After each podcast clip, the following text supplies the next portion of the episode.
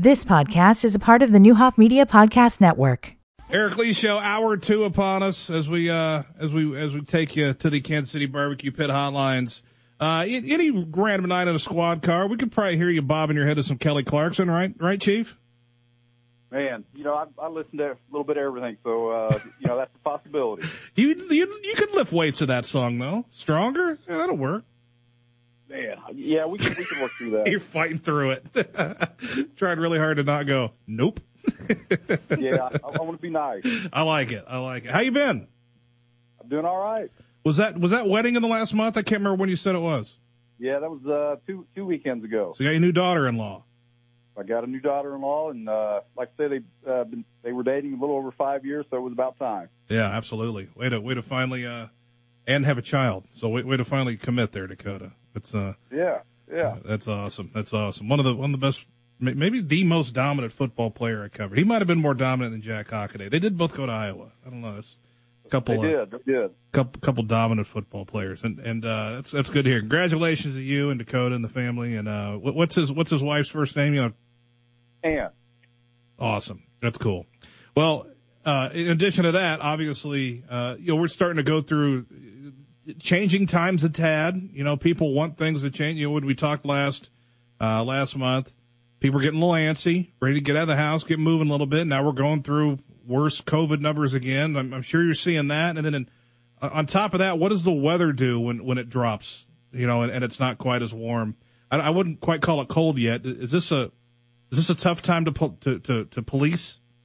Yeah, I think everybody's trying to uh, take advantage of of the weather before it gets too cold and so we're starting to see you know a few more of the house parties and, and things like that and, and gatherings before you know before it gets real cold. I know you're not a fireman, but I've seen it feels like more fires than normal, or is that not true? Uh, you know what? I don't I don't know about that. I, okay. You know, uh, our, our limitations with the fire is if uh, you know it's an arson or a suspicious fire that we get involved. So you don't have to re- more than usual uh, on our end. I didn't know if you had to report to every one of them or not. Uh, no, I, I feel like because we'll get the press release. It's like, man, I feel like there's a lot of fires lately, but that could be yeah. turning on furnaces. That might be a normal thing a fireman could tell us. But yep, um, yep, yep. you know, I, but just for regular folks, I mean, it, you, you don't just tell people don't break the law, but but keep keep your eyes open, I guess, right? Yeah, you gotta you gotta pay attention. You know, I mean, uh, one thing that we that we preach is, especially with burglaries, this is the time of the year when getting close to Christmas uh, and holidays, and, and people um, you know, that uh, that aren't working and and uh, need a, a quick buck, they're out to uh, you know burglarize and steal from you. And uh, yeah. we had a uh, call from one of the West End neighborhoods uh, about the number of burglaries that were that happened in their in their area. And out of the, I think there was ten, you know, between residential and car burglaries, there was ten over like a 60 day period. And out of those, I think eight of them were unlocked, uh, either cars or, or houses. And so, you know, you can call us and complain all you want, but uh, we're telling you, we've been telling you for several years now, lock your stuff up. Mm-hmm. And, uh, because that's we're seeing this on on video cameras, you know, at, late at night where it's just people walking down the road, the the criminals walking down the road, and they're trying the car doors, and if it's unlocked, they're going in. If it's not unlocked, they keep going because they they don't want to draw attention to themselves, and they want the easy easy money, not the where they have to break the glass out or, or pry a door open or something like that. Is so, there is there really any any such thing as a as an untouched neighborhood?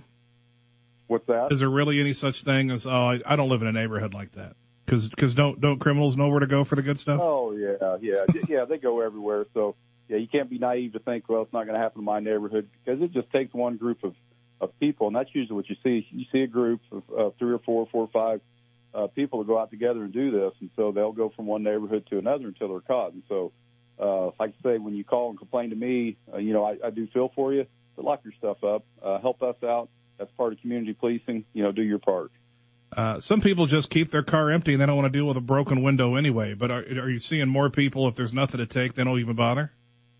Yeah, they they may open the door and look, but uh, more than likely, if they don't you know, if there's nothing in there, they're going to keep on going. Yeah. They're not there just to damage the car. They want they want money. They uh, you know the phone chargers and you know phones and things like that. Sure. So that's what they're going after. You know that quick something they throw in their pocket and, and get down the road to the next one. Uh, you know, probably a much higher unemployment number right now. I'm just assuming that that, that is true. I, I don't know my unemployment facts and figures, but I'm I'm assuming just you know COVID linked that the unemployment numbers are high. Are you seeing are you seeing crime go up? Yeah, so you know it's funny. I got an article on that today that uh, the crime has been up through through COVID, and I think it's a lot of people not working. Uh, more crimes being reported because more crimes are being seen because more people are home, and Yeah. so uh, so you know it's up. You know some of it is it is it is it up or is just being reported more, and then some of it is it's actual you know people not working, so they're they're out committing crimes. I'll tell you what I've seen in my neighborhood a few times: real slow drivers, Uh, and I and I don't mean like I'm not I'm not joking that they're really they're really slow drivers, but things that sure feel like they're looking for something. Uh, Oh yeah, that that happens. You know, they're out. Uh, you know, if you're leaving your garage door open while you're out working in the yard, or you got people that uh, drive by to see what you've got in your garage. That way, they can come back at another time. So, you know, I always urge people. You know, if you, if that car's in the neighborhood, you're not seeing it before, or you, the person driving it, you've not seen it before. Jot down, you know, the license plate and the in the you know description of the car, just in case. You know, you're reading the newspaper, or, or your neighbor comes to you the next day and says, "Hey, you know, um, last night my my car got broken into," and so uh, that and you can share that information with us, and we follow up on it. you don't necessarily want a phone call if somebody goes driving slowly down the road, though. You want you want to No, yeah no, no, just uh, you know something you know that goes with that. You know, if something happens that next day or in the next couple of days or something, there's a good chance that uh, the person that was driving down the road slow may be involved. Yeah. It's also the time of the census and, you know, for, for you know, a lot of reasons people are coming to your door. So, I mean, you can't assume that everything's bad. Right, right, and, and you know, I mean, most people know if you've lived in a neighborhood for a long time, uh, you know what's right and what's wrong, and so follow your instinct, um, and it usually will tell you, you know, if something if something's right or not. Yeah. How's the battle against the gang violence situation coming? You know, uh, knock on wood, uh, we, we've had a good, uh, you know, September and October uh, compared to, to August and, and end of July. Yeah. Uh, the shootings aren't at zero where we'd like them to be, but but they're nowhere at where they were were in August, and, and we're thankful to to the citizens that have helped out with that, you know, and, and reaching out to those people that were involved, to, you know, to have them knock it off. Some of it is uh, we've got certain people in jail, uh, Hmm. but a lot of it is just they're not shooting each other right now, and that's that's good. Have you heard anything about a, a, a any olive branches? Is there any such thing as that? I mean, are there any conversations being had, you know, or, or at least talked about? I mean, I don't know if you, it, or will anybody even talk to you? Yeah, you know, I do get uh, people that, that talk to me, and and a lot of times they, they they'll call me directly or send me text directly uh, and, and tell me what's going on. Okay. Um, but they still don't want to leave leave their name and Yeah. things like that on, on an official document because they don't want to be in, involved in that stuff. But uh, some of the information we get is, is good stuff, you know. And I've reached out to people in the community to say, hey, reach out to you know the, the leader on the gangs on the south side and and the ones on the east side and tell them to you know let's let's knock this off. You know, you Yeah. know we're, we're you guys are shooting each other and uh, take trying to take each other's lives, and it just doesn't make sense. Absolutely. Well, what what else is going on? Is this uh you know am I missing anything for this time of year? Well, this this time of year for me is budget time for the Oh. city. You know, we we have a uh, a calendar year budget. Uh, that's our fiscal year is, is calendar year. So every year about this time, uh, you know, we're we're putting our budgets together and submitting them to uh, the manager and the council. Uh, you know, for approval. And obviously, we discuss them before we take them to the council. And and the, I'm telling you, that the budgets are tighter and tighter every year Sure. uh, with COVID and less revenues coming in from you know the restaurants and, and the businesses being uh, you know, shut down or partially shut down, you know, much much of this year. It's gonna. I think next year is going to be a tough year, and so uh, only thing that uh, you know I ask for is to keep the officers, at least the officers that I have. Obviously, I would like more, uh, but you know that's that's what what we want. Uh, just we feel like we need that to keep this the city safe as it needs to be. Yeah, absolutely. Yeah, you don't even get to ask for the cool wish list stuff. You just need bodies. Yeah, you know, at that point, you know, um, yeah, there's some cool equipment out there and there's cool training out there, but but uh, we need we need bodies. That that being said, I mean it it, it is a time for for for uh, men and women to apply, right? I mean, or is there is there is there a period when people should apply if they're interested in getting into law enforcement? So we we take applications year round. Uh, we do the we offer the the written test year round because everything is done through a, uh, a third party as far as our written test goes. We used to have them host them at Millikin, and we found that uh, doing them online uh, gives people that don't live here an opportunity to, to apply for our police department as well without having to drive all the way down. Mm. And uh, we still do one of those days a year. At least that's the plan. Last year or this year got canceled because of COVID, but Right. um, so we'd like to have one big year, one big day here where we bring everybody in and get all the testing done in one day. But we also like having that year round online, and so they can go on uh, year round, go to the uh, Decatur Police Department uh, website and go in there for an application, uh, fill the application out. They can take the test, and and uh, matter of fact, we just did uh, interviews of, of 11 folks last week, and and uh, uh, they, they look really good. So we'll be at we're Hmm. doing backgrounds on those, and hope to add them to a list and be able to hire some of them in the future.